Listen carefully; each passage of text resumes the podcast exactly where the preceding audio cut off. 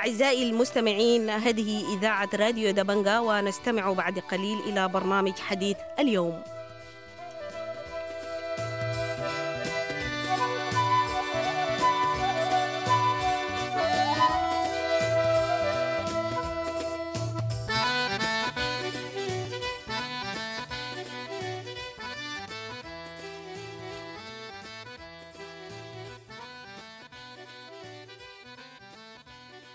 أهلا ومرحبا بكم مستمعي راديو دبنقا في برنامج حديث اليوم.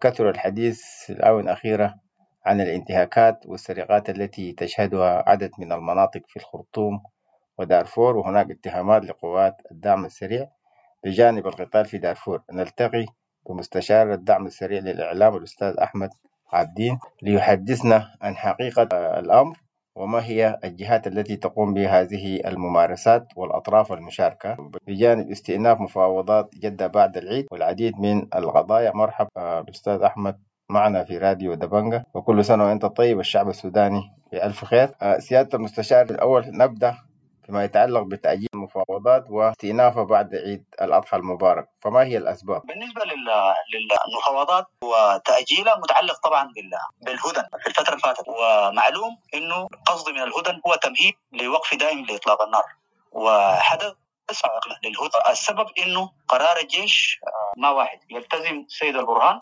وهو من داخل البدروم، ويتم تكسير قراره من المتشددين الموجودين في المناطق العسكرية المفضلة الموجودة في الخرطوم، وبالذات سلاح الطيران. ده خلى الوسطى يخطوا رأي واضح إن المفاوضات يجب أن يسبقها حسن نية وبناء ثقة بين الطرفين، وده ما حدث. وبالتالي هم، لأنه قبل الهدنة الأخيرة كان كلام واضح إنه أي خرق للهدنة يعني رفع المفاوضات أو تأجيل المفاوضات، وده اللي حدث. الما مفهوم لدى دوائر كثيرة جدا إنه الحركة الإسلامية استلمت القوات المسلحة السودانية الآن، هي لا تعترف بأي مفاوضات ولا تعترف بأي تسوية ولا تريد أي تسوية. هي شعارها إما استسلام كامل أو مسح شامل، لأن الموضوع متعلق ببقائه على قيد الحياة. والحركة الإسلامية تعرف أنه أي تسوية سلمية لدى السلمية ما بين الجيش والدعم السريع وتعقبها مفاوضات سياسية يعني إعدامها هي من الوجود. وهي قبل الحرب كان قرارها واضح إنه الإطاري يعني إما إيقافه وإما الحرب، وبالتالي هي من أشعلت الحرب، وما ممكن تنتج أثناء الحرب عشان تنتج اتفاق هي ما عندها فيه يد، وهي ما عندها فيه سي، وهي ما عندها فيه أي قرار. طيب، الشيء آخر، هم ربطوا مصير السودان كله بهم، إما أن يكونوا متواجدين على قيد الحياة وفاعلين في الحياة السياسية وفي القرار السياسي السوداني عبر المؤسسة العسكرية وعبر أزرعهم في المؤسسات الأخرى، وإما آه ليحترق السودان ده بصورته دي حتى آه آخر إنسان. يعني ما عندهم ما عندهم مشكلة في القصة دي، يعني أخلاقيا هم ما, ما, ما عندهم فيها آه أي مشكلة. يعني تقوم حرب، تموت الخرطوم، تحترق الخرطوم، يحترق باقي السودان، تحترق المدن الأخرى، يلجأ السودانيين، ينزحوا آه المجتمع الدولي، يتفكك السودان، يتمزق السودان، هو ما ما ما, ما عندهم مشكلة. بدوا يلوحوا آه بالتجزئة، يعني يعني مثلا بتاعت دولة النهر وغيره والشمال وما غيره وغيره، وهم كده طبعا بيسلوا الشمال ويستلفوا حال الشمال. والوسطى آه متأكدين من الواقع الموجود في الأرض والسيطرة لمن والوضع العسكري كيف وتفاصيله كيف، وبيحاولوا إنه يدعموا الخيار الداخل الجيش اللي بيدعو للمفاوضات ويدعو لوحدة السودانيين، ويدعو للتفاوض، ويدعو لإنه حفظ ما تبقى من البلد وعشان إنه السودان ما يتفكك وغيره. وده بيحصل بعد العطلة بتاعت عيد الأضحى المبارك. بالنسبة للدعم السريع، وما عنده مشكلة في المفاوضات، الدعم السريع ما عنده مشكلة في إنه يوقع على وقف دائم لإطلاق النار، لأنه هو في الأرض ما مضغوط، هو في الأرض مسيطر. وأيضا الحرب دي ما فرضه هو، ولا الحرب دي اختاره هو، اختاروها آخرين، وهو الآن في مرحلة في حالة الدفاع عن النفس ودفاع عن الديمقراطية وعودة الحياة السياسية والمدنية للسودان. وبالتالي الموقف الدعم السريع واضح، هو ما عنده مشكلة في أي تسوية قادمة، فقط شرطه إنه الحياة المدنية والسعي لإقامة نظام ديمقراطي عبر انتخابات، ده الشرط الأساسي بالنسبة له. وإن السودان القديم ما عاد يسع الناس، وإنه الجيش بوضعيته دي ما عاد الجيش اللي ممكن يمثل كل السودان، يعني إنه قوات الدعم السريع هي في نفسها ليست بديل للجيش، وهي في نفسها لم تختار قتال الجيش، وهي في نفسها ليست لديها هدف لإلغاء الجيش، هي جزء من الجيش وتقر بالجيش. والسيد القائد محمد حمدان دقلو قال إنه في حال تسليم البرهان أو استسلام البرهان والطغمة التي أشعلت هذه الحرب وتولي أمر الجيش ضابط شريف وضابط وطني إنه حيدين التحية. بالتالي ده موقف واضح إنه الدعم السريع جزء من الجيش، وهو ليست عدو للجيش، ولكن ليس الجيش المؤتلف، الجيش الإخوان، الجيش النخب، جيش الأقلية، جيش التجار، تجار الحروب، جيش الزمم، النازيين المصرين إنه الخرطوم والسودان تحكم بفئة منبوذة رغم أنف الشعب السوداني. طيب الضمان شنو سيادة المستشار فيما يتعلق بالمفاوضات بعد العيد؟ يعني ما نفس نفس العقلية اللي أنت بتتولوا به ده هيجي وكل واحد في النقاط السابقة يعني. فهل في آلية من الو... هناك هل هناك آلية من الوسطاء لاستئناف التفاوض بعد العيد؟ إرادة الشعب السوداني تستطيع أن تجبر المتشددين والداعين ودعاة الحرب للاستسلام، والموقف الميداني في الأرض سيجبر المتشددين ودعاة الحرب للاستسلام. إرادة القوى السياسية المدنية ستجبر المتشددين ودعاة الحرب للاستسلام. الواقع الدولي والظرف العالمي من الحرب الروسية والأوكرانية والركود الاقتصادي والصراع الخطير جدا في السودان إذا تفرتك دول الجوار والإيجاد والاتحاد الأفريقي وكل العوامل الإقليمية تستطيع أن تجبر المتشددين على الاستسلام، وتستطيع أن تدعم التيار الذي يدعو للمفاوضات ويدعو لحل سلمي ويدعو لنبذ الحرب. طيب فيما يتعلق بمبادرة الإيجاد، في حديث إنه الحكومة رافضة المبادرة، واتصالات بينكم وبين الناس الإيجاد فيما يتعلق بالمبادرة رأيكم فيها شنو؟ نحن ما عندنا أي مشكلة في أي مبادرة بتدعو لوقف الحرب ووقف محاولات تفكيك السودان، ولكن عندنا رؤية واضحة إنه تتكامل كل هذه المبادرات، مبادرة جدة ومبادرة الإيجاد ومبادرة الاتحاد الأفريقي وأي مبادرة أخرى، بشرط إن عودة الحياة المدنية والسعي لإقامة نظام ديمقراطي في السودان هو ده الشرط الأساسي بالنسبة لنا، وشرطنا الأساسي إنه تفكيك النظام الحركة الإسلامية من داخل المؤسسة العسكرية أي كانت، شرطة أو جهاز أمن أو جيش أو أو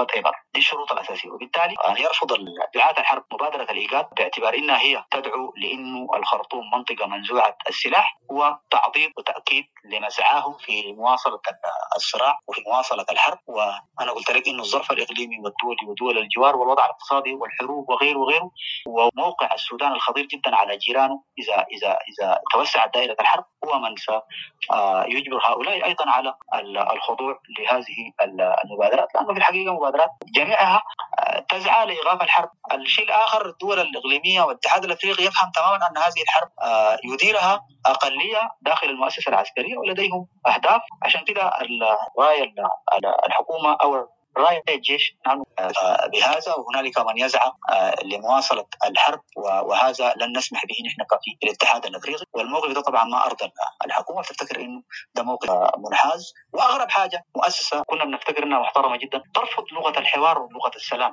العالم كله يتكلم دونكم. أمس حسم التمرد بتاع فاغنر أو والاحتجاج بتاع برجيق، فمؤسسة غريبة جدا في إنه هي عايزة السودانيين يموتوا وطيرانه يواصل حصد الأرواح، وغير عابها بأي مفاوضات، وتشكك في الأمم المتحدة وتشكك في بعثة الأمم وتشكك في الاتحاد الأفريقي وفي الإيجاد، وتشكك في تهاجم دولة تشاد مرة، وتهاجم أفريقيا الوسطى مرة، وتهاجم إثيوبيا مرة، وغير راضية عن مصر، والآن تهاجم الإمارات وغير راضية عن السعودية. ده تخبط، لكن خلينا التخبط ذاته هو نتاج ضعف وهوان.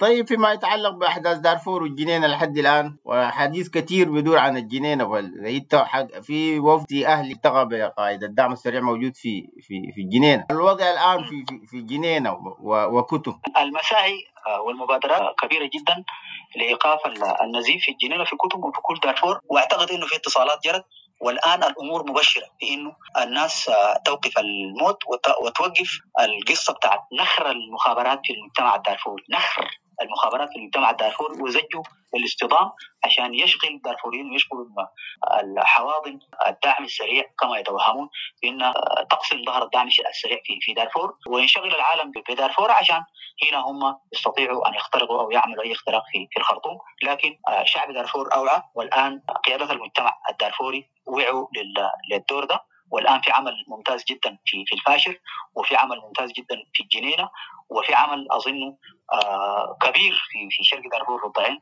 آه يعني حجب الدماء هنا. وإن شاء الله آه ستتواصل الجهود في الجنينة، وإن شاء الله ما حصل في الجنينة سيكون آخر نقطة دم سالت في دارفور إن شاء الله تعالى أو في الجنينة بالتحديد. طيب المشاورات دي بتشمل منو قيادات موجودة في حركات بتاعة الكفاح المسلح وفي المجتمع المدني الدارفوري نفسه؟ كله كله في اتصالات جرت مع الحركات المسلحة، في اتصالات مع المجتمع، وفي شغلات هذه الاتصالات نبشر إن شاء الله آه إنسان دارفور آه بمشريات آه كويسة جدا إن شاء الله. هيحصل ضبط كبير جدا وحيجيك سيلان الدم في دارفور.